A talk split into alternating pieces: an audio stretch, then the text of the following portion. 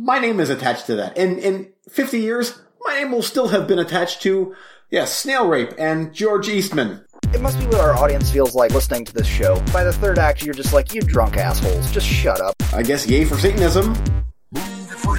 You can see the look of glee. He's grinning so hard that he's going to be sore-cheeked tomorrow. Ooh.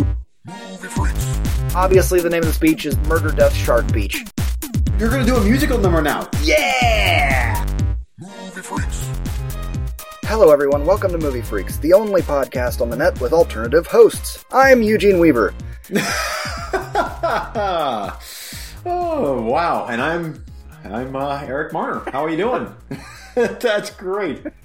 Well played, sir. What a world. What a world. Yep. I could get into it, but nope. Let's not. Nope. Let's play nice. Oh, let's just not talk about it. Not play yes. Nice. All right. That was good. Where to begin? What are you drinking? Kilbeggan. Again, and I'm still on Canadian Hunter. This is, I told you, it's going to get boring. Same five things. Yeah. Now, next week, well, unless I destroy that bottle. I've got a new bottle, but I don't know what it's called. Some weird name in a weird shaped bottle that was $15. I'm like, yeah, let's try that. That's new. Yeah, and I'm low, and I've got a tenner, so I got to get something for a little bit of sipping this weekend. And with a tenner, that means you're going, I might be backtracking on my LTD ban. I was just going to say, which one of us is going to end up with LTD next? Oh, I hope not. One of us is, it's going to happen. Oh, I don't want it. It's a headache in a bottle. Yes. But anyway. That used to be my go-to, that was my drink. And now it's that's almost like the Bud Light of Scotch whiskey. Oh, whatever. If that. Maybe even more like a Keystone Natty. Light. It's a Natty Light. Yes. Yeah. Oh, my. So, Anyway, how's the fam? Good. Everybody's healthy right now.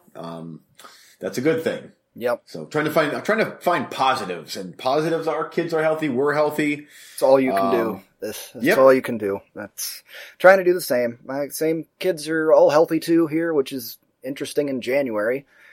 Yep. With youngest one went in for his last round of shots, and the nurse wasn't quick enough. So while she was putting it in, he winced, and so she jerked, and now his arm is bruised about the size of a tennis ball.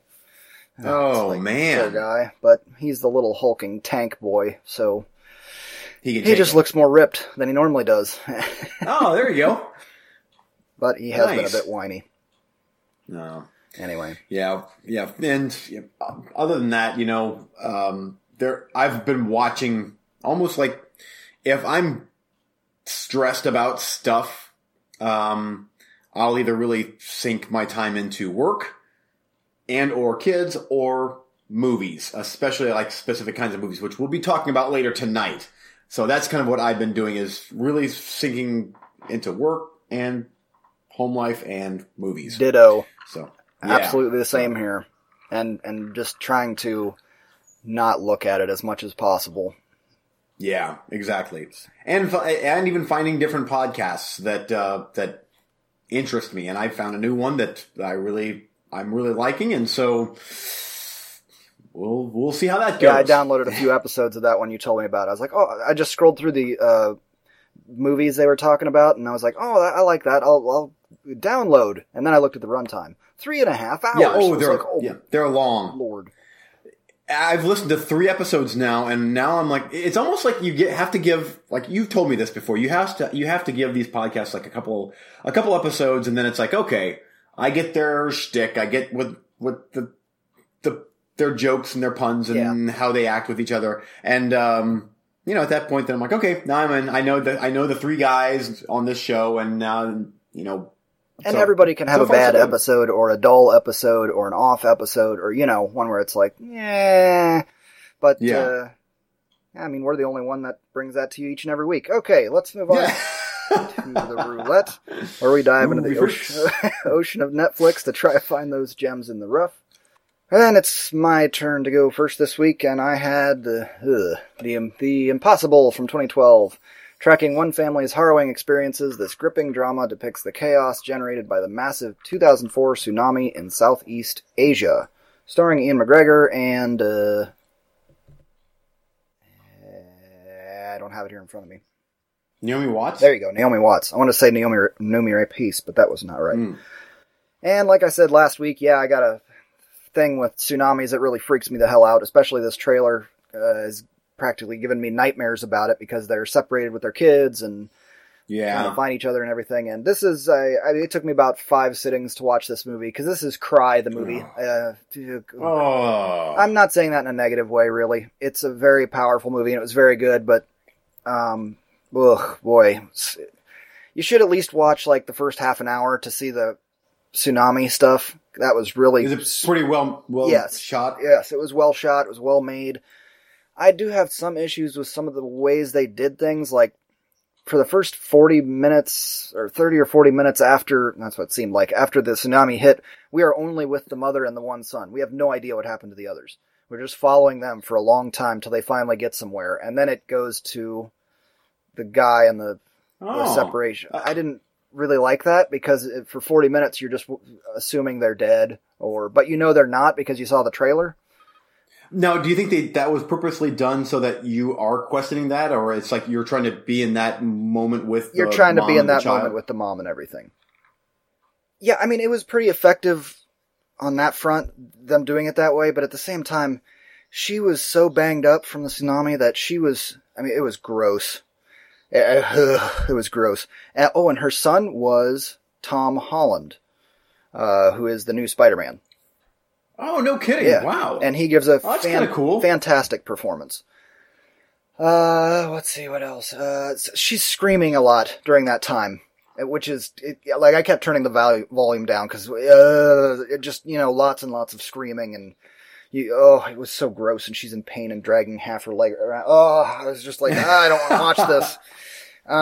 And then we start following Ian McGregor's character around as he's looking for his wife, and he's got the 2 boys with him, and you're like, well, thank God. You couldn't have given me 2 seconds to at least know that they're all right, and the 2 youngest boys are okay, and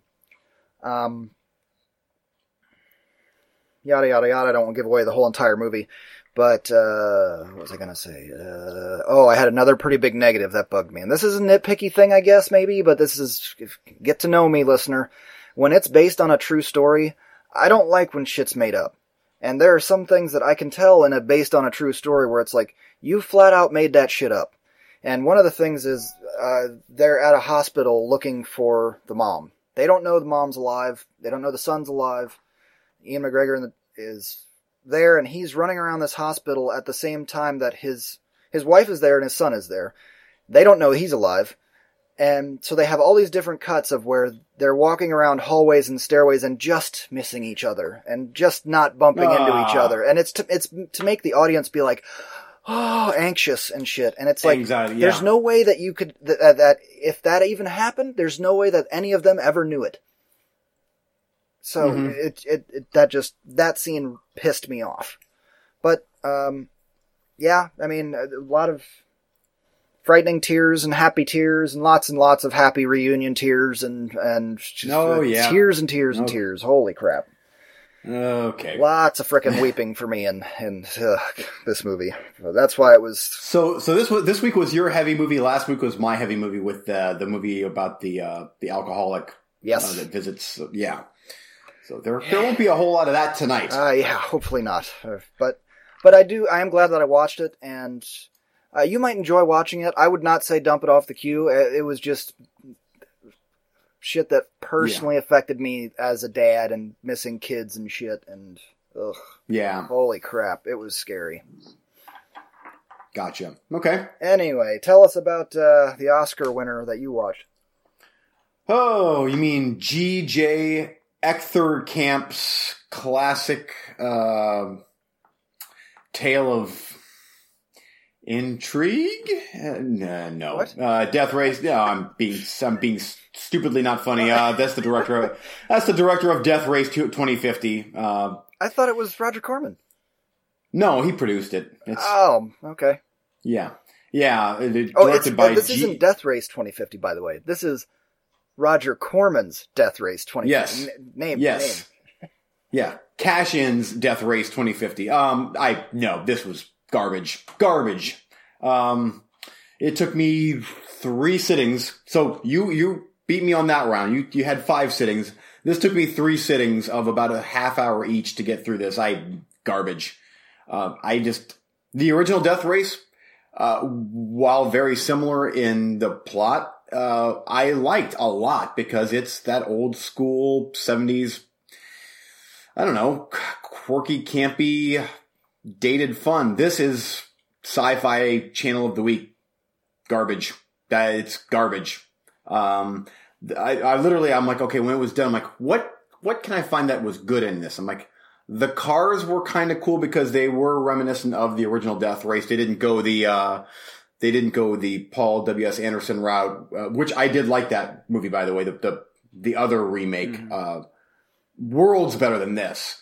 But that one had that more, I don't know, like actual realistic future type machinery. This one here was trying to look like the old 70s, whatever, but shot on video, bad actors. I mean, the thing is, it's like everything about this movie that I did not like is kind of in the original, but it works in the original. And this one, I hated everybody in the movie, hated everybody. The CGI was awful.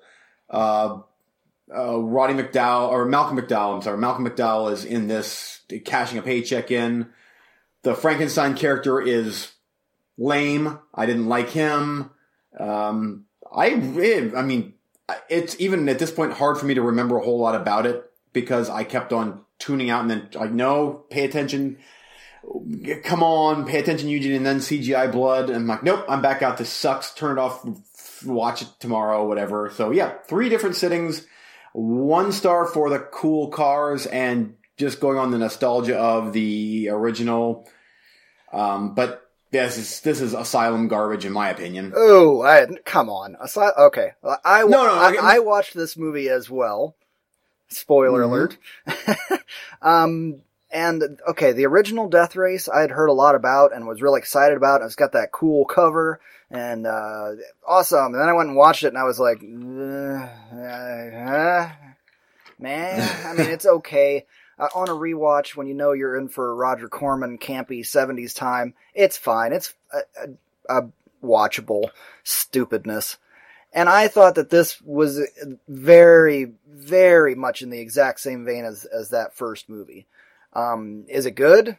I watched it in 1 sitting. I thought it was... Oh, wow. I was amused by it. It didn't bother me. I kind of liked it, actually. I didn't hate it at all.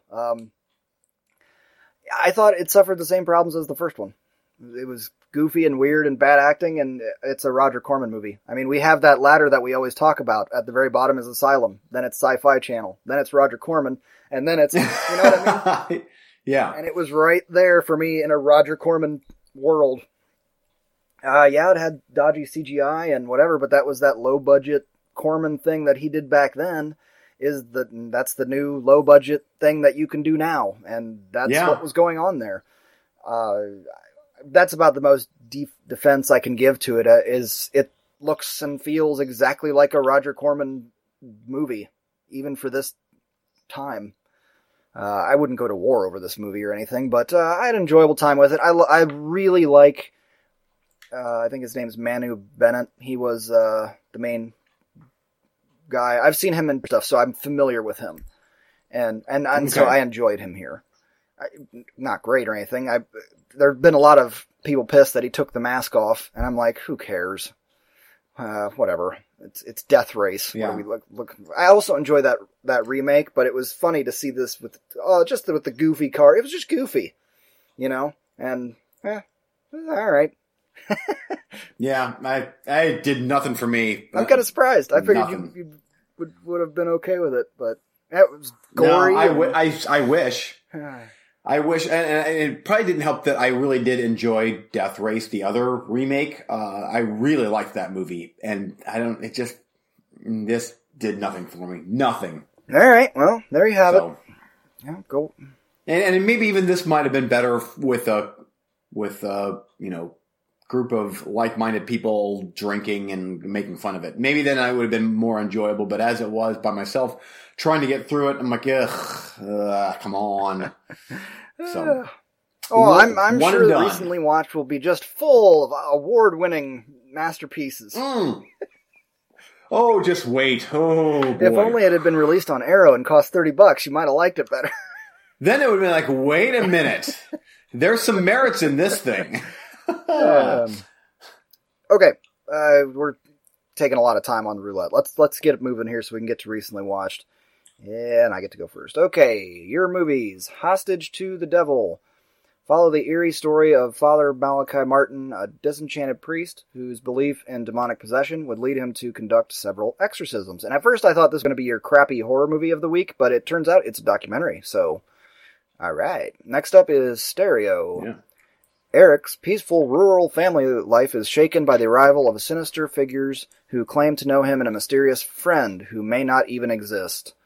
And lastly, Camp X-Ray. Fresh Army recruit Amy Cole, the chick from Twilight, is assigned to Guantanamo Bay's Camp X-Ray, where she forms a surprising bond with one of the prisoners in her charge. A little more serious, but I watched the trailers for Stereo and Camp X-Ray, and they both look not like low-budget garbage. Like, they look like legit shit.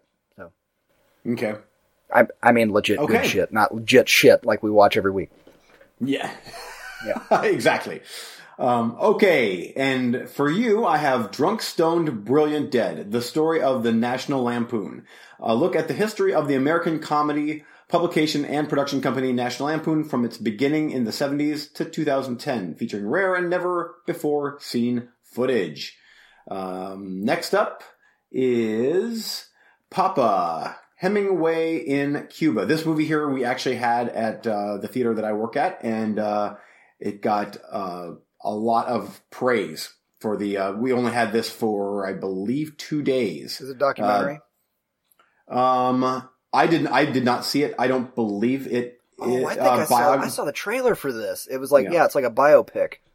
Yeah, biopic, yes. But this was one of the New York Film Critics Series movies, so those movies we only get for either one or two showings, so I wasn't able to see it. But the people that did see it seemed to really like it. So in 1959, a young journalist ventures to Havana, Cuba, to meet his idol, the legendary Ernest Hemingway, who helped him find his literary voice while the Cuban Revolution comes to a boil around them.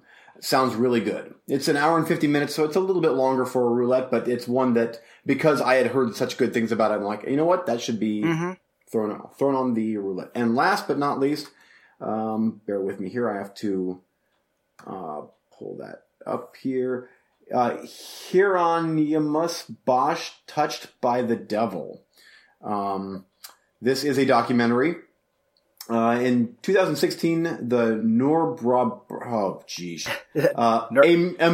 a museum in the Dutch city of Den Bosch held a special exhibition devoted to the work of that name, who died 500 years ago. This late medieval artist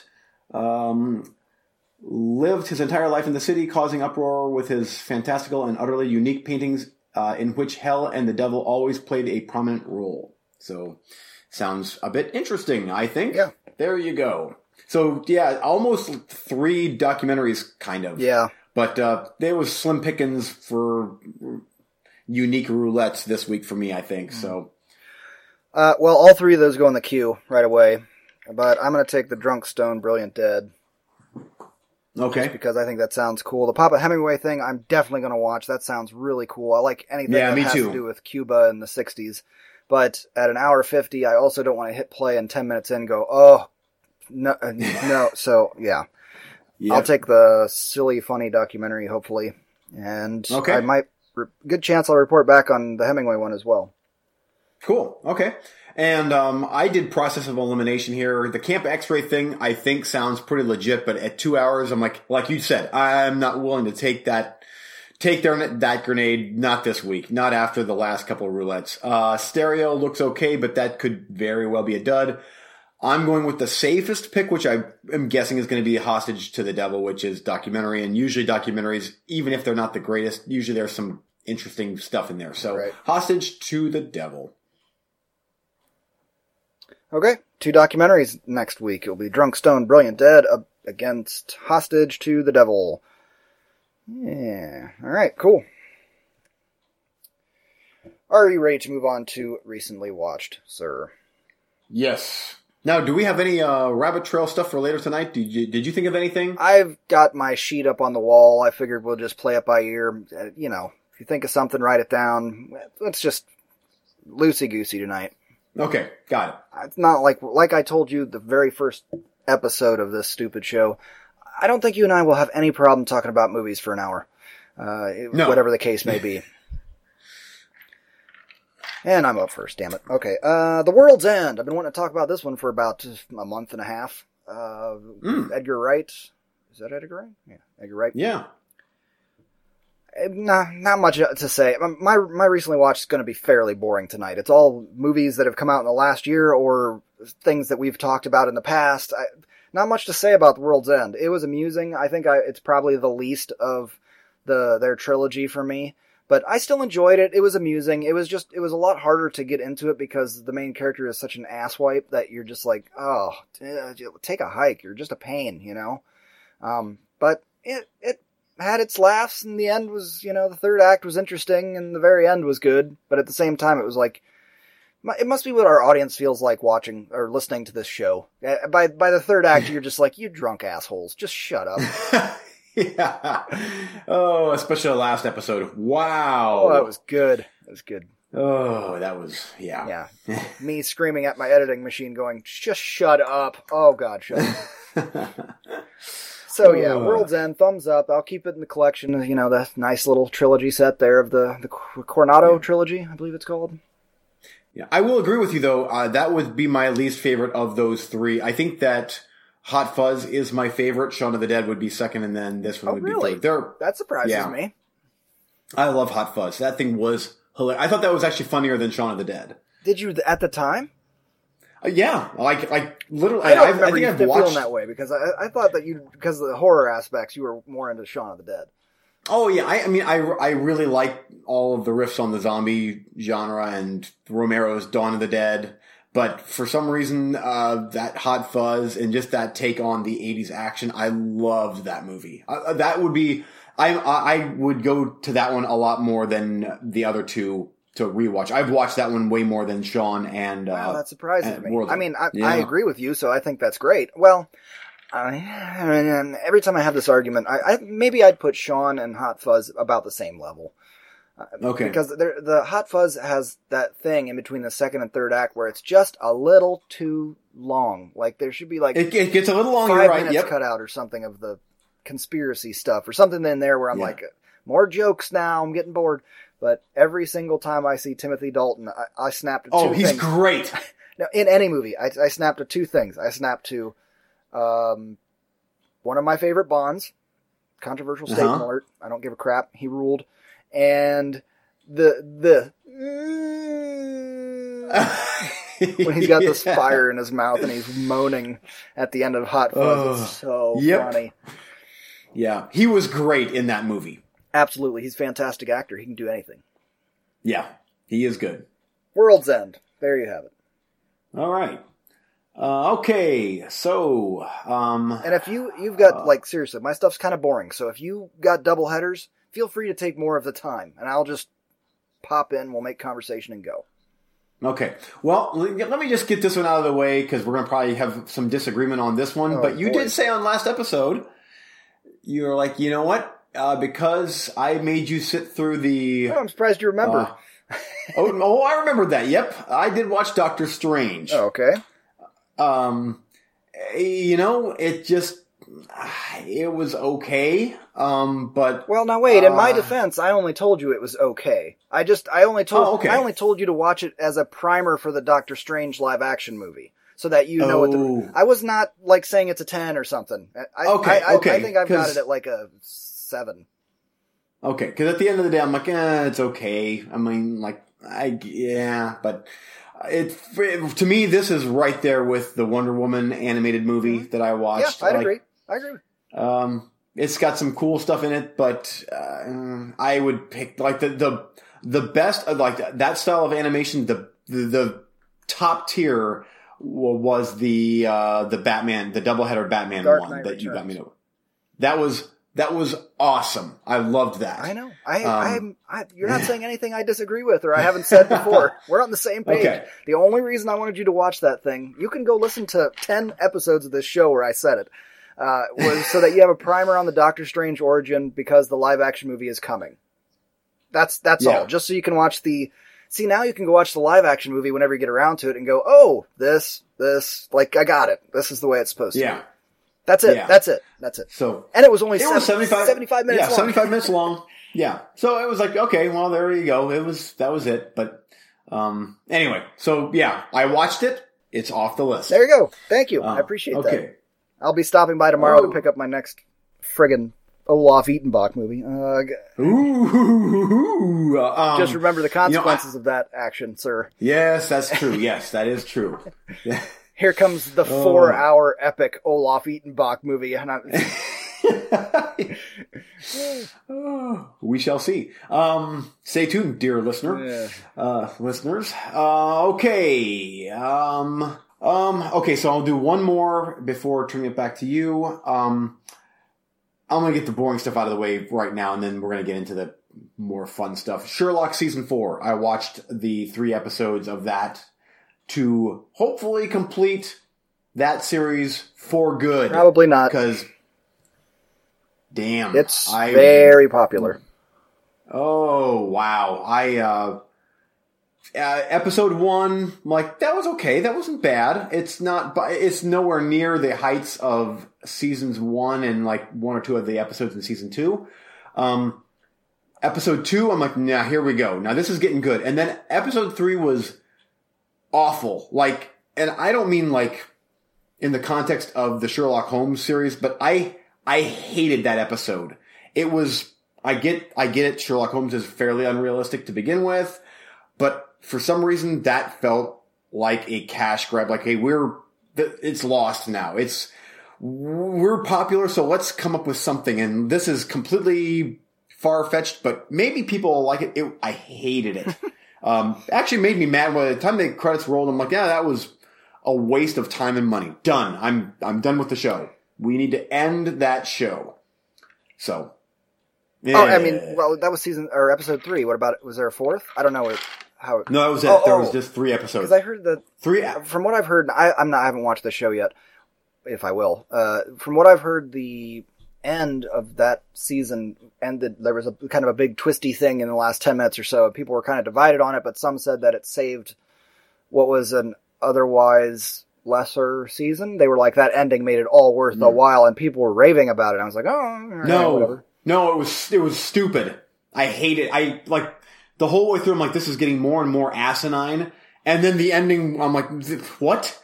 No, this is dumb. I did not like it. And I'm probably in the minority, but did not work for me. And this is coming from someone that loves the Sherlock Holmes TV show and the movies and the mythology behind Sherlock Holmes. I like all that stuff. But that last episode ruined it. You guys need to be done now, at least in my opinion. Are you going to be done? Yeah, probably. I mean, even my wife was just, she was like, that was, yeah. So it honestly put a damper on the rest of the series, because maybe it's just... don't do that, though. Don't be like that. Those are people that are like, oh, your shitty sequel ruined the great original. I don't like that. Yeah, no, but it's just, I would have much rather had, like, they put too much... instead of, like, the one-off episodes to where there's, here's the mission this week, and here's an hour and a half long thing, whatever. It made it to be more of a whole season arc... where I wish they would just be Holmes and Watson solving crimes, and then we move on to the next episode, and it's a new one, and it's not interrelated to the last one. Stay in your lane. Do your thing. That's it. Yep. Yes, exactly. So it's just me, whatever, but it did nothing for me, and I was very, very let down by that. Oh, so. Fair enough. Okay. Next up, Matrix Reloaded. We haven't talked too in-depth about Matrix movies. Maybe at some point we should, and now's a pretty good time. We showed Addie the first one. We started showing her the second one. We got interrupted with like 30 minutes to go, and then she went to bed or had to go to bed, and Lauren was like, let's keep watching this. I was like, all right, I'll watch. I like this movie. It's fine. And I generally, I mean, I think most people would agree the first one's a masterpiece, second one, less or so, third one, whatever, doesn't matter. For me, yeah, first one's a masterpiece, and I like the second one a lot more than most people ended up liking it, and so does my wife. And I think I liked it. I still like it better than most people, most reviews do. It has its issues. I don't like the burly brawl. Even the first time, I remember the first time watching this movie in the theater at like 11 a.m. at Tinseltown by myself. And that burly brawl, I was like, this is pretty sweet with some really dodgy CGI. Oh, really? I haven't seen it in years. Oh, I remember the first time I watched it thinking the CGI was dodgy. It is. It's weird looking rubber people floating around at certain... Most of it is good. There's just certain parts where it's like, nah, and I don't really like the Burly Brawl score. For whatever reason, it annoys me. But once we get past that, everything else in that movie I like more and more and more every time I watch it. That car chase is amazing. The freeway scene, amazing. Yes, it is. Even with some dodgy CGI, rubber-looking people in that, too. It's still fantastic and awesome. And, oh, I love that part. Still lots of great to this movie. The very end of this movie is amazing. I love it. And I remember walking out of the theater and just being like, oh, my God, I can't believe they ended it on a frickin' cliffhanger. I want to see the next one right now.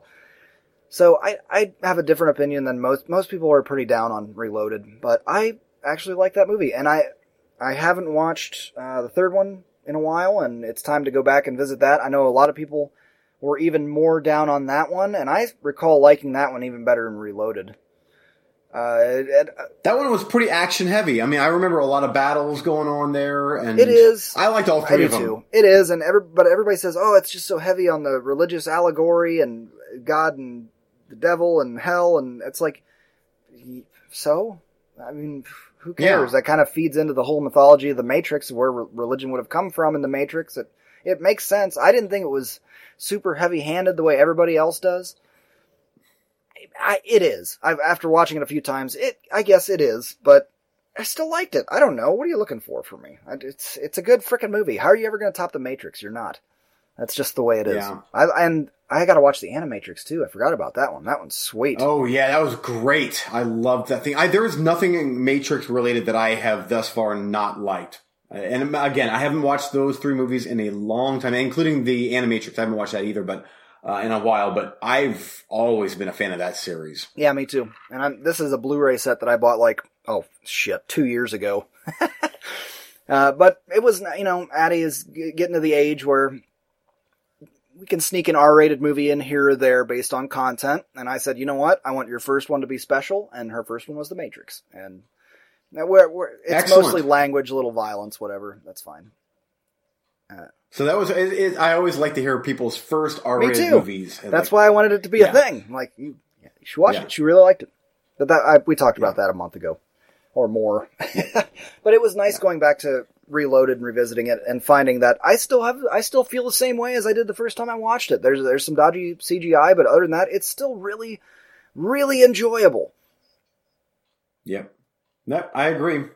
And I go the backlash on that movie when that came out. And people were comparing it to the Star Wars prequels and stuff like that. Like people were going that harsh on it. I was like, you're out of your mind. This is still fun. It's not the first one, but it's still good. Yeah. Yeah. But that first one was so good. It's like, where are you going to go from there? You know? When was the last time that you watched the first one? Or any of them? I haven't watched any of The Matrix since... you have them on Blu-ray? Yes, I do. Whenever they came out on Blu-ray. I mean, that was a pretty early Blu-ray release, if I'm not mistaken. You have the box set? Yeah. Yep. But years and years ago at this point now. I would say probably 8 years. Oh, wow. It's been that long. Yeah, I'm guessing. I wonder if we have the same box set. Hold on. It's in the living room. Never mind. Yeah. I'm not going to go out after it. Yeah. More than likely we did. No, and it's not in front of me right now, but the Animatrix is not included in that set, correct? The Animatrix is in my set. No, then, okay. Then I might have that. I seriously, it's been on my shelf for so many years. I don't, I It's just, it's one of those things where I don't pull out and I should. Oh, hey. And maybe after this episode I will. Yeah, hey, there you go. I understand, because I've had that Alien set that you gave me as a whatever. I've only watched two of the movies in it. I watched all the special features and everything, but I just haven't watched the movie. I've seen all of those movies so many times, and the older I get, the less I'm rewatching kind of certain things. It's sort of just out of time. I've got so much at my fingertips, but it's okay. With the people that are being hired to run the FCC, the internet's not going to be around much longer, so we're good. Back to you. Perfect. So let's get as many podcasts as we can in right now. Well, we can still upload our podcasts from our phone line. That'll be fine. Yes. You can download them really slowly. It'll be okay. Yes. Yep. But Netflix and stuff like that, bye-bye. Bye. Don't need you anymore. Okay. Or we'll go back to the discs. Get them by mail. It'll be fine. Hey, you know what? I've got my Blu-ray collection. So yeah, there we go. Too. I got a little depressed about that, and then I said, you know what? Screw it. I lived without you forever, and I can live without you again. Yeah, I've got stacks of Blu-rays and stacks of DVDs. I'm still rocking the old, mainly Blu-rays, but I still have DVDs. We're set. We're fine. Yeah. So the apocalypse hits. Okay. Where's my generator so I can run my sound system? Yes, exactly. This too shall pass. Okay, back to you. You want to do another? Dear God, I hope. Okay. So now the next phase of my reviews is going to be more of the artistic-y type movies, starting with 2009's Valhalla Rising from Nicholas Winding Refn. This is one that I picked up. Interesting story here. I bought a bunch of Blu-rays from the local exchange store here in Canton. And this ties into what you shared last week, the one on Cleveland Avenue. So I'm going through I traded in some movies, and so I'm going through them. I'm trying to find something that's worthy of the trade-in. And I got Wall-E for my kid, and I found Oz Great and Powerful, or whatever it's called, Great and whatever, for $3. I'm like, that's worth $3. I wouldn't mind rewatching that one. And then as I'm walking out, I'm like, whoa, back up here. There was a whole case dedicated to my Scream Factory, Arrow, Import, Code Red, all this. Are you sure all this it was dedicated to the niche market, or was it dedicated to horror? No, it was dedicated to that stuff. Wow. Well, and here's why. So there was an employee that used to work there, and he did a complete trading in of all of his movies, including that Fright Night disc that you've got. So all of the Scream Factory, Arrow, Code Red, Vinegar Syndrome, all those movies went in a case for sale, and his criterions went to the other exchange location. Mm-hmm. So this was several weeks ago already, which is when you got yours. Yeah. But they actually told me, I'm like, I am a kid in a candy store right now. And they were like, you should have been here 2 weeks ago. They were like, there's way more stuff here a couple weeks ago. I'm like,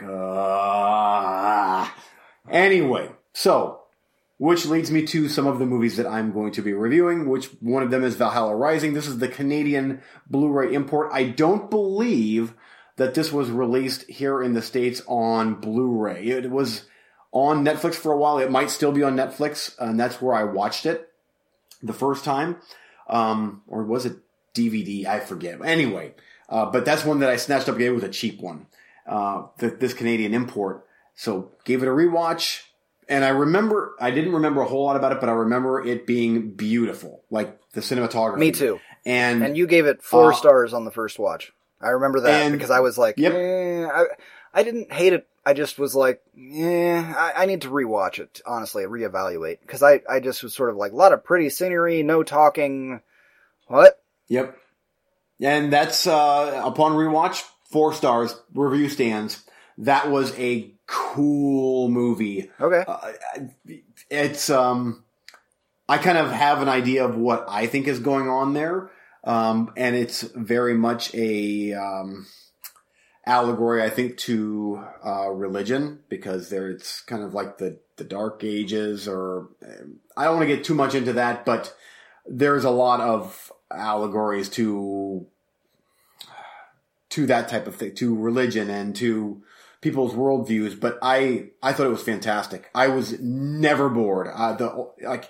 even if, like, okay, now they're walking again, like this, you know, the Crusaders are walking again with his name is One Eye, which is actually Mads Mikkelsen in this, mm-hmm. and he's like this warrior, silent warrior guy, and they go they take him on a boat and they discover the Holy Land, maybe, but even at scenes where they're just walking, I'm just like, this is so beautiful. And the music is so creepy mm-hmm. and off for some reason. This is right up my alley. His movies are very hit and miss with me because I very much did not like Neon Demon. But this one here, this is right there with the original Pusher as being one of my favorites from him. I would almost put this above Drive. I really liked this movie. I've only watched Drive once. Drive is not a 4-star movie? It is. Yeah, it is. I've only watched Drive once, so I need to watch that one again. But I thoroughly enjoyed this movie. Really, I've watched Drive like 3 times. I need to watch it again. That's amazing. Yeah, I need to watch it again and give it another look. Because like I already said.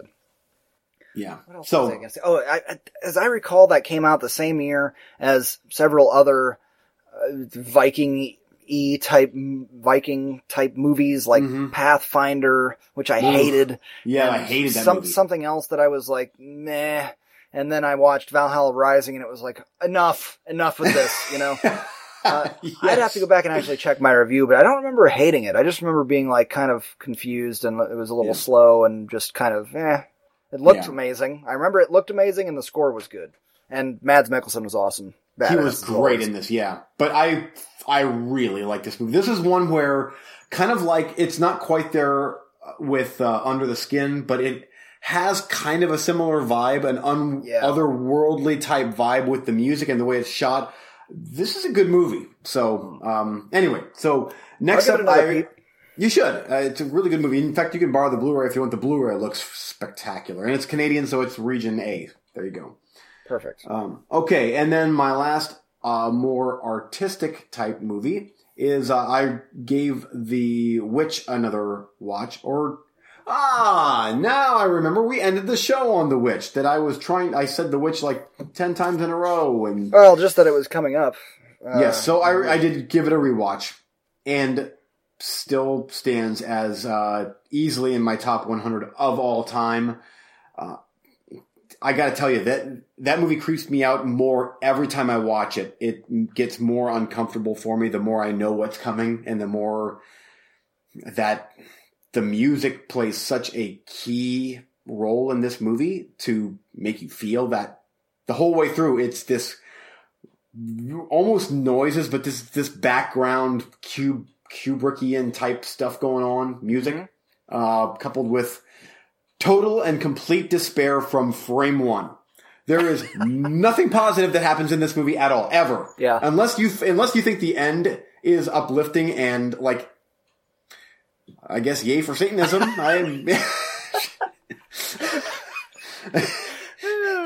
Otherwise, that's it. You're not wrong, but that was good. Yep. I loved it. No, I've only watched it once, and I got the Blu-ray for $250, and I'm so happy that it's in my collection. I can't wait to watch it again. The hardest part for me to watch, though, is that first beginning, I don't want to give it away, incident with the child. Yes. Where it's awful. Awful. It's like, yeah. That shit haunts me. It's like, I wouldn't have to see that. You could have just talked about it later, and I'd have been like, okay, because they talk about it later. Yeah, and it's such a not gory movie. Like, even that scene, it wasn't really that graphic. It was just the idea of what you're watching, and just the little snippets and the sound effects and the music, and that, I mean, she was just this disgusting, like, the actual witch in this movie. There is a witch in this movie, is disgusting looking. The very few bits that you see of her. You remember that? Yeah, I remember. I just don't agree. I thought she was sexy as hell and very presidential. Oh. Amazing. Awesome. No, but we actually see what she really looks like in that. When you go for a rewatch in that particular scene you're talking about, she's quite. Well, she shows up several times throughout the movie. Yeah. But Okay, now here's another thing. After my first rewatch, I had put forth the wild conspiracy theory that perhaps... How was it? The daughter, what was that? That the daughter was the witch, and there was no old witch. The old witch was a metaphor or something that the donkey, the goat thing was... Black Phillip. Black Phillip was projecting to motivate her to blackouts, to do the evil, to get her to the end. Yeah. That's where she finally... Seriously, that is a cool... So, I know it's not... It's got a lot of holes. I understand that. But on the rewatch, did that enter your thoughts at all? You know, the whole way through, Black Phillip, and just, I think that the whole way through that she is being manipulated, What made me think of that idea was that they weren't in the room at the same time, or you didn't see them on frame at the same time. Yes. That's what it was. Yeah. But, I mean, you literally, for an hour and a half, you see the destruction of a family. That's the movie. Yeah, really, when it comes down to it, from the very beginning and all through old-time religion, it's just so... It's so... I don't want to say it's depressing, because the movie itself is not really for a horror fan. I wasn't depressed. I was just like, this is so awesome. No, I was never depressed watching this movie. I was like, this is great. Yeah. I can't wait to see where it's going. Yeah, it's just heavy, heavy horror, like serious, true horror stuff. This is not cheesy horror. This is oppressive. Oh, I loved it. I love this type of movie. Who doesn't love oppression? Oh. Yes. Yeah. Hey. Back to 2017. There we go. Lots changed. Mm-hmm. Okay. Black Phillip. He's never been better. He's the best. That was great. And a lot of holes in that theory. I need to rewatch it again and maybe take some notes to try and put that idea into a cohesive narrative or something. But anyway.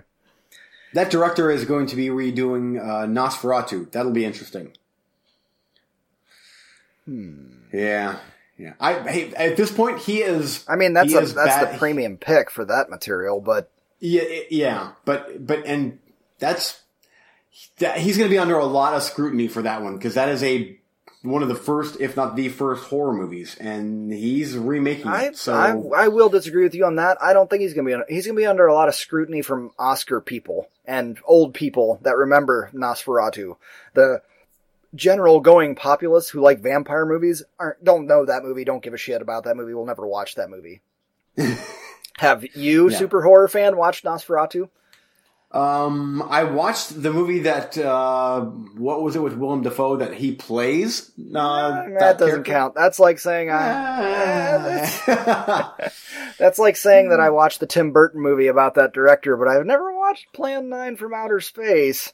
You have to actually go watch them. I don't think I have either. I have it, but I don't think I've watched it yet. I'm one of those big, because it's public domain now. I've got one of those big box sets with it.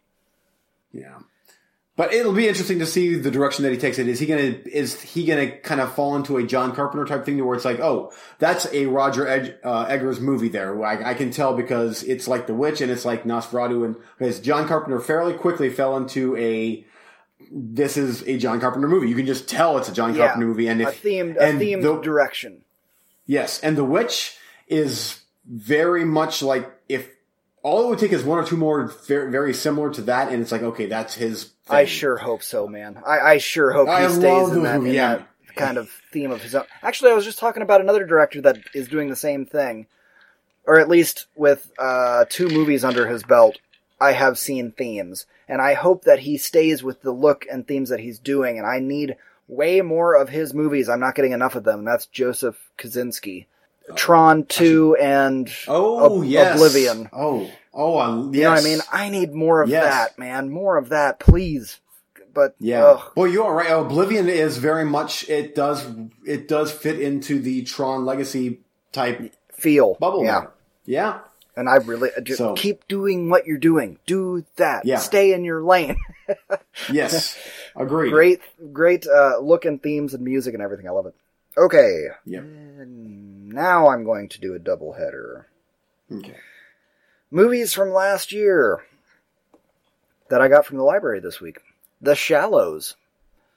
All right. Shark movie with Ryan Reynolds' wife in a bikini and very close-up of kind of side boob and stuff like that. Because you got to show her off her hips and everything. And a couple of shots where it's like, all right, guy, got it. You're not a Sears catalog here. Let it go. Just back off a little bit. Blake Lively. Lovely, lovely young lass. Good movie. I enjoyed this movie. It was good. I had a couple of issues with it. It's not the next Jaws. But I'll tell you, that is one bastard asshole of a shark. I mean, damn. Yeah. I know. To the point where it's like, this isn't even nature anymore. This thing is just genuinely pissed off at mankind. Yeah. Ridiculous. Ridiculous. I loved it. I thought it was a great movie. It is good. I fully enjoyed it. I thought the come on. You know, with this kind of movie, the shark is going to get dispatched. You know it's going to happen. So I'm not spoiling anything by saying that. But the manner in which it does, hilarious. I laughed out loud at a couple of parts in this movie, but particularly in that one. Gruesome to the max. And if I were her, when I was all said and done, I would have been like, diving expedition, y'all. 2 weeks later, we're going to go back and look at the skeleton of this shit still in that position. Let's just put it that way. I don't want to ruin it. The actual... Because I killed that bitch. And it still would be there. Maybe eaten up by crabs and everything, but you still would get to see the oh, that was gross. I liked it. Yeah. The only part that kind of... I had to turn my head away at is when they do the medical, whenever it's medical stuff, it's worse. And when she was trying to fix her leg a little bit, it's like, like I can watch any gory decapitation, mutilation, cutting the guts out, whatever. But when it's a surgical procedure and it's like, oh, hand me my suture and my forceps and let me sew up your tiny little finger cut. Then I'm like, barf, I'm done. I'm out. I for some reason, that just bothers me 10 times worse. I was very... kudos to the writing, though, because they gave her a medical background, which was awesome. And the way that she was talking through doing it, I was like, this is great, even though I'm not looking at the screen, and I'm to the side, because it was so... I just can't look at that. That's so gross. I thought that everything about it otherwise was about that scene was very effective and worked very well. I liked that. Yeah. Did you like Wilson Duck? That was funny, but I had to keep thinking, like, maybe it's the difference between men and women, but I kept thinking, like, all right, I'm not gonna shoot you off this rock because I'm not kidding. You might be breakfast. And then even when she grabbed the duck and was like fixing its wing or whatever, I was just waiting for her to go, neck snap. nom. Yeah. But that's all right. That was funny. And then, and then in the end, this rotten bitch, after, you know, just talking to the duck the seagull. I know, the seagull. Being nice to it and whatever, and it's her friend, even though she's starving and dying on this rock. When it's time to make this chancy swim, and I need a head start. Come here, seagull. Getting on this broken piece of board, and I'm pushing you off the other way. Distraction. Yeah. Best of luck, you'll be fine. You'll be fine. I'm going this way. But good luck with that. Don't forget to write. That was horrible. You were saving them as bait. Have fun with the shark that's murdering water over there. Oh. A couple other things that kind of annoyed me were like common sense-y type things. Like there's a black mass floating out in the water and you're 100 yards away from it. And maybe you can't tell what it is, but you can tell that it's floating there. Probably, I'm good. Yeah. And she's like, let me swim within 5 feet of it till I figure out what it was. It's like, it's a giant dead whale. Come on. Like, yeah. I would never in a million years swim over to like you said, a giant shadow in the water. Never. She didn't realize what it was till she was like 10 feet away. You would see, I've spent enough time in the ocean, you would be able to tell from at least 50, and I would be getting my ass out of there. Nobody will tell me what the name of the beach is. It's a mystery. Ha ha ha, let's go swimming. Yeah. I'd be like, obviously the name of this beach is Murder Death Shark Beach. Clearly. Okay. Yeah. I'm glad you liked the movie, though. That was I thought it was good. Yeah, overall, good movie. I enjoyed it. Okay. Next up, 10 Cloverfield Lane. The most disappointing title for a Cloverfield movie. Ugh. I wanted to talk to you about this, too, and get your thoughts on that. Yes, I enjoyed the film. I thought, because of the trailer, we spent way too much time down in the basement with John Goodman. Way too much. Did I say way too much? Again, we're now at that point. Drinks are flowing. Everything's hyperbole. Everything's the extreme. We spent too much time in the basement with John Goodman. I'm not going to say way too much, but... and all that stuff was interesting. Every time it started to get slow or boring, it was like there was something to pep it up. She would steal the keys and run upstairs and then see the dying zombie lady. Okay, wow. Okay, he's right. Wow, stay inside. And every time there was an issue with something, you know, his crazy would flare up and keep it interesting, keep it going. But at the same time, when you name the thing Cloverfield Lane, we know it's a Cloverfield story, we're all waiting for the giant kaiju monster. We're all waiting for the alien something. What was the other thing I was going to say? With the trailer, if it hadn't been called 10 Cloverfield Lane, nobody would be waiting for that shit. If you had called it The Bunker, everybody would go in and be like, okay. And then when we got to the mailbox moment, everybody would be like, holy shit, it's this. And everybody else would be going, shh, don't tell anybody.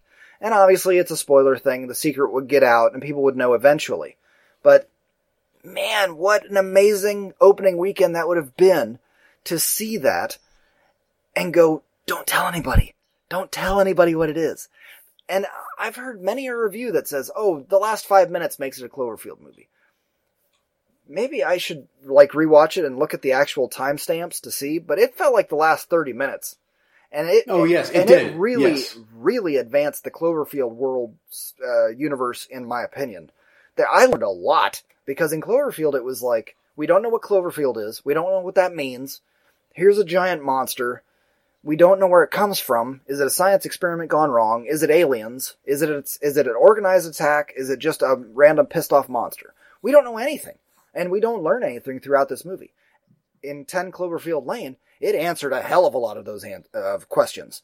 Even to the point where she was driving towards Houston at the end. Please, if anybody can hear this broadcast, come to... Again, I guess we're way into spoiler territory, but... Yes, but I'm actually very curious what you think of... It's alien attack. Now we've learned that it is an alien attack. The thing in the spaceship that she fought with the Molotov cocktail, that was one of the giant monsters that took on the city.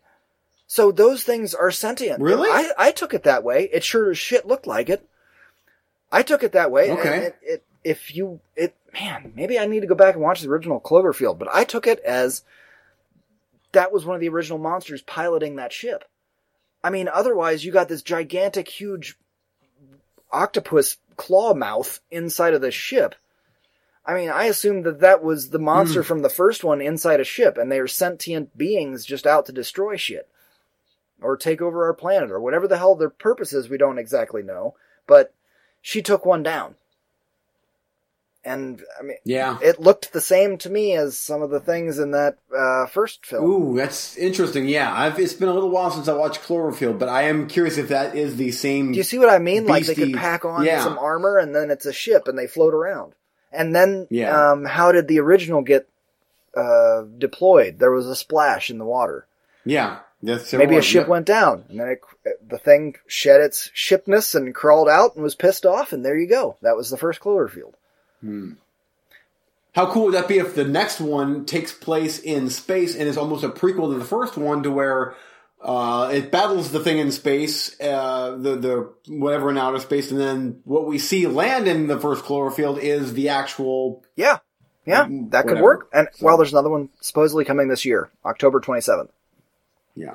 And I'm not sure if you heard or not, but I did hear that the plot line is that it does take place in space. No, I didn't hear that. Yes, I've been hearing that it's taking place on the space station or something in space. So that's what leads me to believe. What if it actually would be? I Where I heard that, who knows? It's the internet, which we're going to be losing here any minute now anyway. So. Who knows? It could be anything. But from what I understand with this verse, as you know, every movie must have a verse now.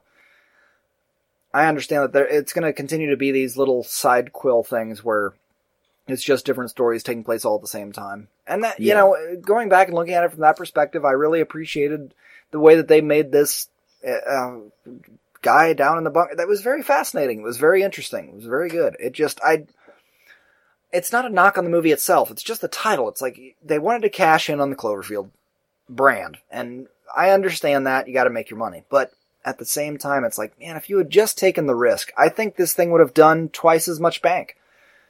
I really I really do. Well, twice as much. Again, welcome to that time of the night where everything's extreme, but I think it would have made more money because a lot of people would have watched it that first weekend and then like, keep your damn mouth shut. Just watch this movie. You saw Did you see Cloverfield? Yeah.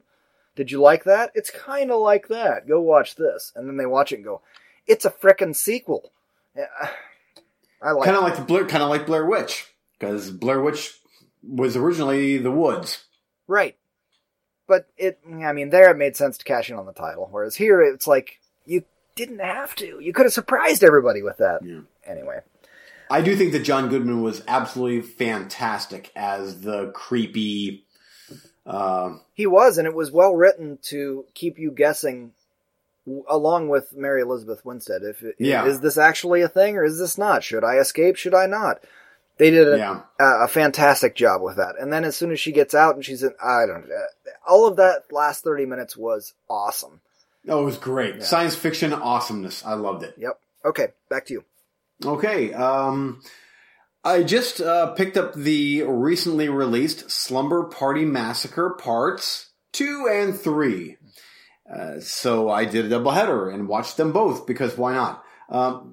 Have you watched any of the Slumber Party Massacre movies? I can't remember, to be perfectly honest. I know that I've looked at them longingly many a time over at Bob's Video Store down there when I was about a wee lad. The covers of girls in scantily clad negligee and a weird guitar axe chainsaw thing. Yes. Well, so these are Roger Corman movies. Just getting that out of the way right up front. This is his New Horizons production. I can just hear it. All of the deficits of Death Race 2050 are about to become glorious positives. Yes, yes, they are. Because why not? So after the events of the first movie, we jump to Slumber Party Massacre. And just to recap on what happens in Massacre 1. I'll just refer to it as Massacre 1. Really good actresses get drilled by a nameless random dude, bad guy. Like, there's no real rhyme or reason. He's just a bad guy. And they're having a slumber party, and they kill him, and it's women empowerment, and bada bing, you're done. So, part 2 is the sister of one of the girls that fights off the... Do they tell you this in the movie, or do you know this because you watched the movie that much? No, they actually explain this. This is a bit of exposition in the beginning. I just need to know how much you know about the SPM universe. Yeah, the SPM universe. The SPM verse. Because this is kind of like Marvel. This is an expanded universe here. Yeah, and SPM. Yeah. So part 2, we are going into Freddy Krueger type territory here, where the killer is really never explained where he comes from or what he is. He is just some dude in black leather. He actually kind of looks like Freddie Mercury, holding a big red guitar with a huge drill. And for an hour and 17 minutes, for about an hour, there's a lot of shenanigans with really great actresses and actors with back and forth and them partying and playing in a rock band in this condo. It's great. Alternative acting. Yes. Exactly. The best kind, by the way. The best. It's the best. Sad. So then this guy shows up. For absolutely what reason, I don't know. The girl has these nightmares. And so I think we're to assume that he comes from her nightmares, like Freddy Krueger. And this is 1987, so What year Freddy was Krueger? Yeah, what year? I was going to say, what's the timeline? Well, Nightmare on Elm Street was, I mean, at 84? This point, 84 was the first one. So at this point, Dream Warriors was out. So I can imagine that this was a, let's do that kind of. Yeah. And make him wisecracking like Freddy Krueger. And it's Corman.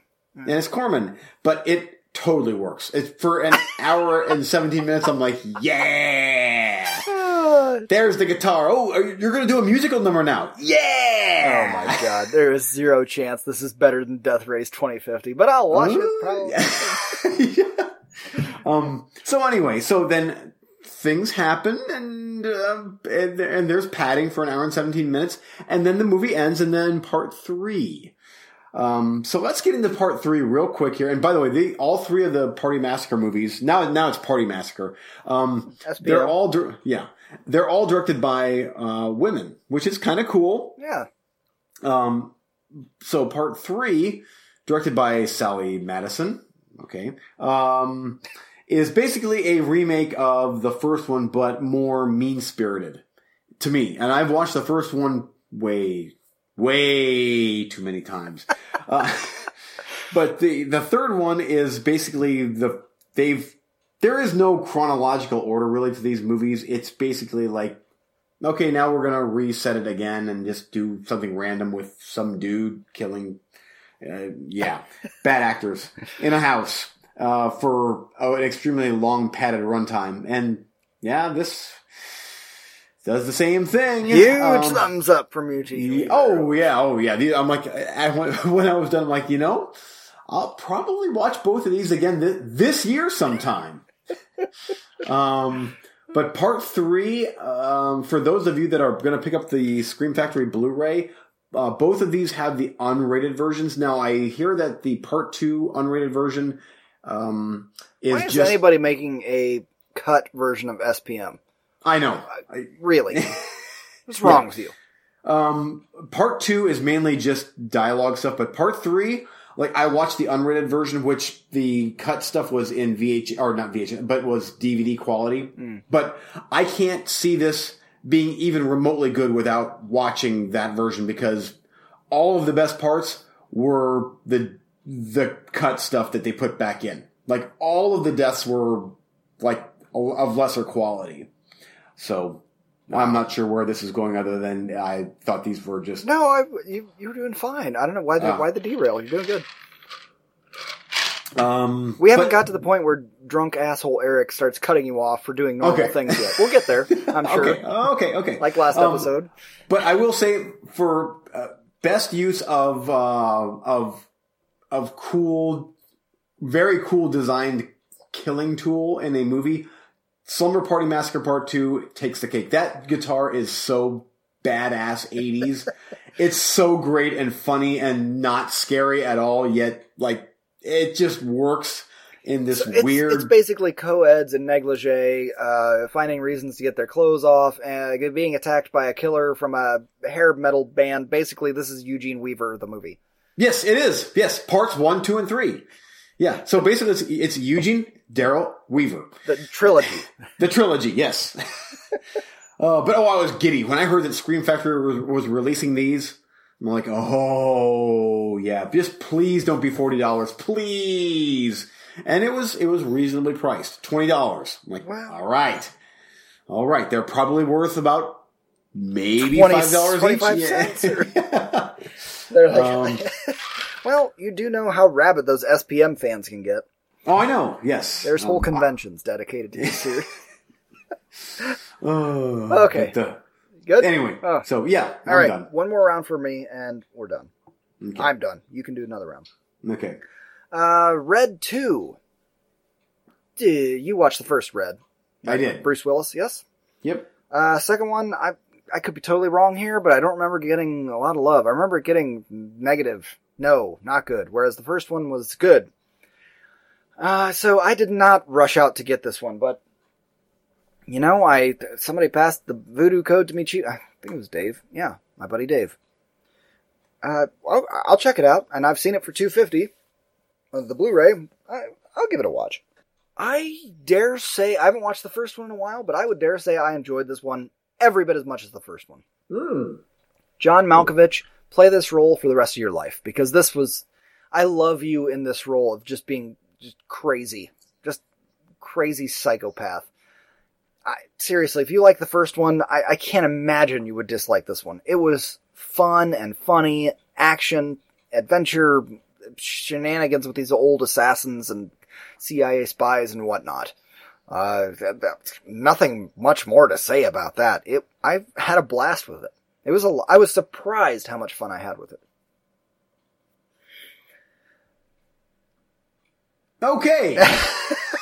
I mean, seriously, that's it. Did you like the first one or no? I did. Yeah, I did. I've only watched it one time, and I have it on Blu-ray. I bought it like used back when Blockbuster actually was still open, and I was living in Florida. I bought it for like $2. Yeah. And I have the Blu-ray of the first one, but I haven't given it a second watch. I think I watched the first one with you in the theater. Very possible. And yeah. This is premium wife material. Yeah. My wife really liked the first one. The second one's on my Voodoo. You're welcome to watch it. Okay. I will. Seriously, I laughed a lot. It's got good action. It's good. It's good. So Bruce Willis does not phone it in then? I don't really want to talk about Bruce Willis. Okay. He's a monstrous asswipe, in my opinion. But no, he did the exact same thing he did in the first one. Okay. But all right. Malkovich is the star for me. Well, and Anthony Hopkins was in this one. And what's the lady's name? Great actress. But she was in it too, Helen, right? Helen Mirren. Helen Mirren, yes. She's freaking 110 years old. She's still hot as hell. I know. She's amazing. She's amazing in this one. As badass as she was in the first one, just as badass in this one. And this one brings in a Korean guy. You'd recognize him as soon as you saw him. I'm trying to remember what the last thing was he was in. I'll look it up. Is he like a big American star, or is he... I don't know if I'd say big American star, but you would definitely... Just hold on a sec. I'll bring up the things that he was in, and you will... I don't want to say off the cuff what I think it was. Hold on a sec. Helen Mirren is a frickin' vampire. Byung-hun Lee. And you would know him from I Saw the Devil. Oh, nice. Oh, G.I. Joe Retaliation, the G.I. Joe movies. He was in those. Okay. Terminator Genesis. And there's something else other than I Saw the Devil. The Good, the Bad, and the Weird. Oh, good movie. Man, I haven't seen that thing in years. A Bittersweet Life. An absolute masterpiece of a film. He was the star of that. That's what I know him from. Wow, that movie is so good. He was the main actor, wasn't he? Yes, he was the main guy. And great movie. He's an assassin in this one that gets hired to take out Bruce Willis. And he was Bruce Willis's protege. And he can't wait to take him out. He hates him. It was a ton of fun. Excellent. Oh, Joint Security Area. Oh, he's been in some damn good movies. Who directed that? I'm trying to remember that guy's name. Because that was the same director of Bittersweet Life that did the one on the lake. Wait, the one on the lake that you liked so much? Yeah, that you didn't really care for, but I... That was the fish hooks? There was fish hooks involved? Yeah, there were fish hooks. I remember that. Yeah, Ji-Woon Kim. Bittersweet Life was such a great revenge movie. And, yeah, well, that Ji-Woon Kim, that director of... that works with this actor a lot. He did The Last Stand with Schwarzenegger, which sucked. Yes. I Saw the Devil, The Good, the Bad, the Weird, A Bittersweet Life, A Tale of Two Sisters, Three Extremes 2. Oh, no, he didn't do the Lake movie. My bad. That was Kim Kai-duk. I remember that. But, yeah, you're a fan of that director as well. Yes. Tale of Two Sisters. Very much. Good, the Bad. The Bad, and the Weird. Movies. I've had that on my Blu-ray shelf. It has to be going on 3 years now, 3 or 4. Have you not seen it yet? No, I've watched it before, but I bought the Blu-ray and I haven't watched it since I bought it on Blu-ray. It's just been sitting on my shelf. I need to get back to that. But that was a good movie. That I believe it's Korean. That Korean actor is in Red 2, and I love him. That you get a lifetime pass for A Bittersweet Life. Yeah. Oh, that scene in the end with walking through the apartment building, whatever, with the machine gun. That was so badass. Yeah. Oh. Or the nightclub, whatever it was. That was great. I don't even know. I don't think that thing has a Blu-ray release. I think that's... it does, but it's either a Japanese or it's a Korean release, and it is crazy expensive. and I'm not importing it new. I will cling to my DVD foreign release, whatever. I have that movie. I love it.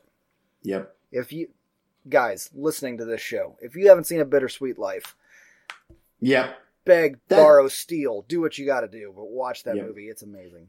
That gets the Movie Freak seal of approval right there. I love that movie. Yep. Okay, one more and then I'm done. And the rest of the time is yours. I won't take too long here. The Fifth Wave I wrote a review of on Facebook. That was hilarious review, by the way. You can go read that review. I don't want to spoil it. Go read it. It exists. And lastly, Louis C.K., hilarious, stand-up, titled Hilarious, which makes it difficult to not sound like an idiot while you're talking about it. Yeah. The title of his stand-up is Hilarious.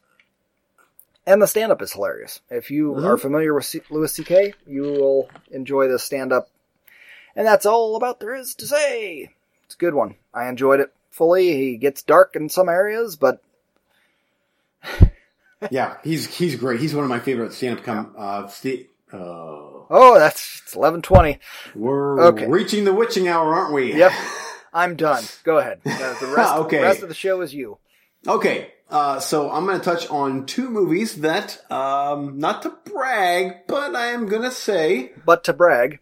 I participated in the remastering... in my own tiny little way of these movies. I'm proud of you. From 88 Films over in the UK, they did a crowdfunding program with 4 movies that they wanted to bring to Blu-ray. They were like, if you guys want these, you can crowdfund, raise the money for us to remaster them. When you do the math, if you like these 4 movies, it's basically paying for the Blu-rays themselves because you get a copy of each movie when they're done. You get it months in advance, too, by the way. So I got all 4 of these movies months before they were being released with a special slipcover and it's a special Blu-ray that only goes to the people that contributed. And my name is in the end credits. Did you find it? I did, yes. My name is in the end credits of a Lucio Fulci movie. And that makes me just all giddy and happy and just warm all over. And, I wish you'd screen grab it and... make a poster out of it. Oh, I did take a screen grab of it. Excellent. Yes, I'm like, oh, there's Eugene Weaver. Yep. Now the movie itself, though. Let's talk about the movie itself. Are you going to review all 4? No, I've only watched 2 of the 4 thus far. Okay. So I've watched the first one was Enigma. That's a Lucio Fulci movie, and the second one is Absurd. From Joe Diamato, and Absurd is the sequel, well, kind of, sort of sequel to Anthropophagus from the same director. Mm-hmm. So, Enigma first. This is Lucio Fulci's version of Carrie. It's basically the spirit of a comatose girl possesses it's kind of a remake of Carrie, or his own weird version of it. But these awful teenagers play a prank on this girl in the beginning of the movie. She's comatose, and her spirit possesses this new girl that shows up at this boarding school to take revenge. And what's funny is that the girl that shows up, you'd think that you would want to root for her, right? As far as a revenge tale goes, she's out for revenge. Yeah, she's awful. Like, you hate her. Like, I'm like, I want you to die. I wanted everybody to die in this. And somehow she shows up and she right away says, I'm here to screw. Like, that's what I'm doing here. Yeah, it's so weird. Like, who can I lay? Yeah. And so, and she does. Somewhere along the line, some older, creepily older guy and her former romance, and he's kind of involved with another girl at the school, and it's kind of creepy and weird, but totally cool in this movie, in this context, because it's Italian. This all sounds like a Lucio Fulci movie. Yes. So it makes no sense. So the comatose girl's mom is involved, and I'm gonna spoil this movie because really, who cares? Produced by Eugene Weaver. Yes, yeah, literally. There's the custodian of the boarding school. This comatose girl's mom, and she's, for some reason or another, she's got satanic-ish powers. Maybe. Sounds awesome. And that ties in with this bitchy, slutty girl that shows up, and my name's attached to the movie. So, moving on. I love everything that I'm hearing. Everything.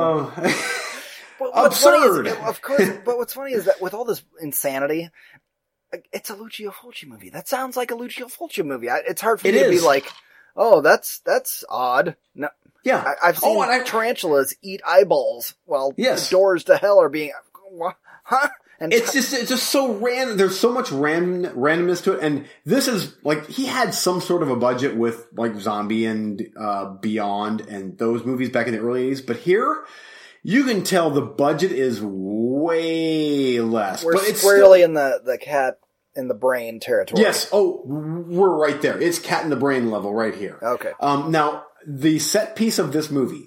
And there is a set piece of this movie, as there is with most Fulci movies. There is a scene where you're like, wow. And that would be the snail rape murder scene. Of course. And it's always with him. It's an insect. It's so gross, dude. It's moths and phenomenon, or the bugs and phenomenon, or the tarantulas and Beyond, or the... He's always like, I gotta get some creepy crawly thing, and it's gotta violate the human. That's what it has to do. Now, I will say that phenomenon, that was Dario Argento. Just to damn make it sure all to hell. Every time I think I figured out who is who. Oh. That's all right. Carry on. But, Tell me, what was it like producing this film with the mom? It was great. How do you... Yeah, is that slow? Is it time lapse? Do you have to speed it up? Oh, honestly, the scene itself is... Like, I was watching, I'm like... I actually felt bad for that actress, because I'm like... These are real slugs climbing all over her naked slimy body right now. Like, they're real slugs. And, they're putting some in her mouth now. Ooh, here goes a slug in her mouth. And, or snail. Snail. Sorry, slugs is J.P. Simon. Oh, my bad. Slug, snail, whatever. Slimy thing with a shell. Yes. But, that scene was so gross. And I'm like, oh, yeah. I somehow feel less bad about screwing up the Argento thing than I do about the slug snail debacle. Yeah. Carry on. The slug snail debacle. Okay, so snail rape, Enigma. And then the other movie was Absurd. No shit. Oh boy, it's okay. We're getting there. I told you, the rest show's yours. So Absurd is. Actually, let me look up his name here, because George Eastman, that's his name. He's the big dude in Anthropophagus, and for you grindhousey horror fans out there, you know who I'm talking about. He is like one of a kind. He's almost like Kane Hodder, but the Italian answer to Kane Hodder. Literally, like he's this big hulking dude that looks like he could like rip your head off with his pinky finger. That's this guy. So he is this guy that in the movie he his blood coagulates or something, and so he's almost impossible to kill. And a priest who actually plays the dean in J.P. Simon's Pieces. The killer from Pieces. He's Spoiler. The priest. Shit. Yeah, I know. He's the priest in Absurd, out to stop this guy because he, I guess, escaped from somewhere. So the movie opens in a hospital, very reminiscent of Halloween 2.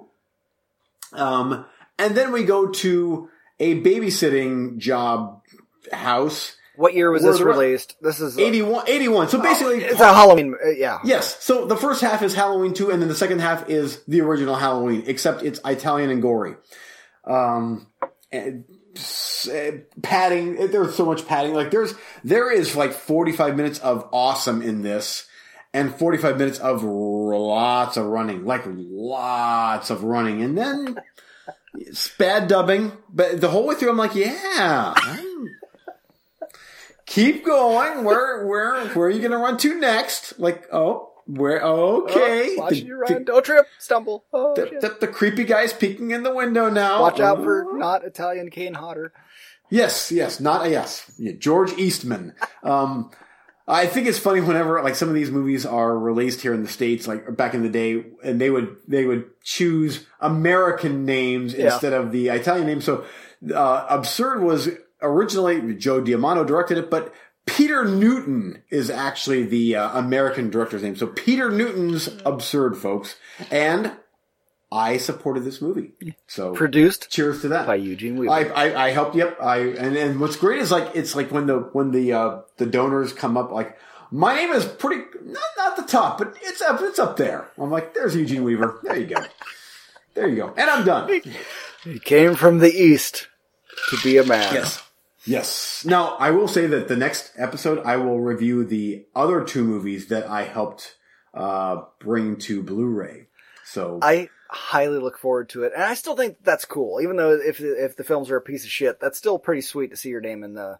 It is. It's and for the record, they look fantastic. Like, the restorations are amazing for what is obviously very low budget movies shot on film. I'm like, wow, and the special features are plentiful, and it's literally like these movies are. You'd think that Criterion is releasing these things, and it's like, no, they're little scene oddities from Italy. Yeah, Criterion would release them, but they're pieces of garbage, so there's no point to it, but there are a few people out there that are like, no, I love them, so... Yeah, yep, but anyway. I literally don't know where I'm going. You can see the look of glee on Eugene's face that I'm staring at. It makes me happy. He's grinning so hard that he's going to be sore-cheeked tomorrow. Yeah, and this shit week, and it's been a pretty shit week. Yeah. I'm like I watch these, and I'm like, my name is attached to that. And in 50 years, my name will still have been attached to these snail copies. Yes, the snail rape and George Eastman. Everybody is going to associate Eastman with snail rape and Eugene Weaver. Yes. Okay. That's it. I'm done. That's it. I don't think there's anywhere else to go. Let's be done. We've scraped that bottom. It's fantastic. I'm envious. It's great. I haven't seen the movies, and I don't care. It's great. I'm proud of you. Good job. Oh, all right. Okay, let's wrap the show up. You know how to get a hold of us, moviefreakspod@yahoo.com and moviefreakspod on Facebook. That's your keyword for everything. And the Twitter and all of that nonsense. You can hit us up, and we will reply to every communication that we get, one way or another. That's going to do it for this episode. Until next week, I'm Eugene Weaver. I'm George Eastman. Goodbye. See ya.